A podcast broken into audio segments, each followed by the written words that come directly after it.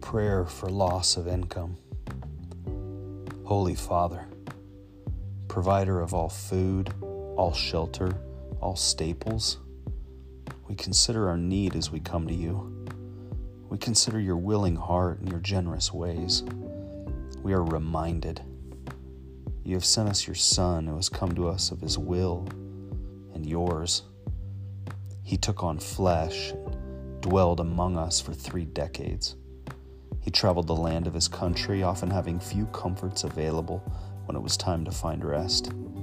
He served those who couldn't provide for his needs, and he had compassion on them.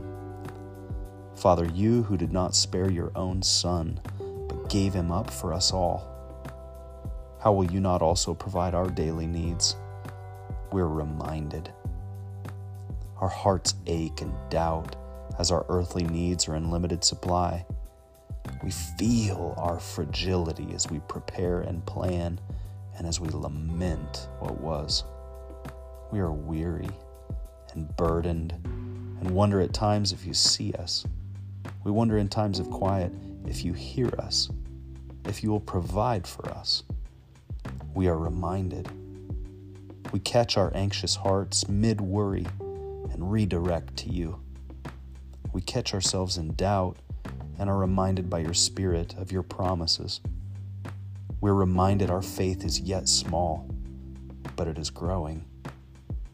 Father, we're reminded that you know what we need before a word of request rushes from our lips.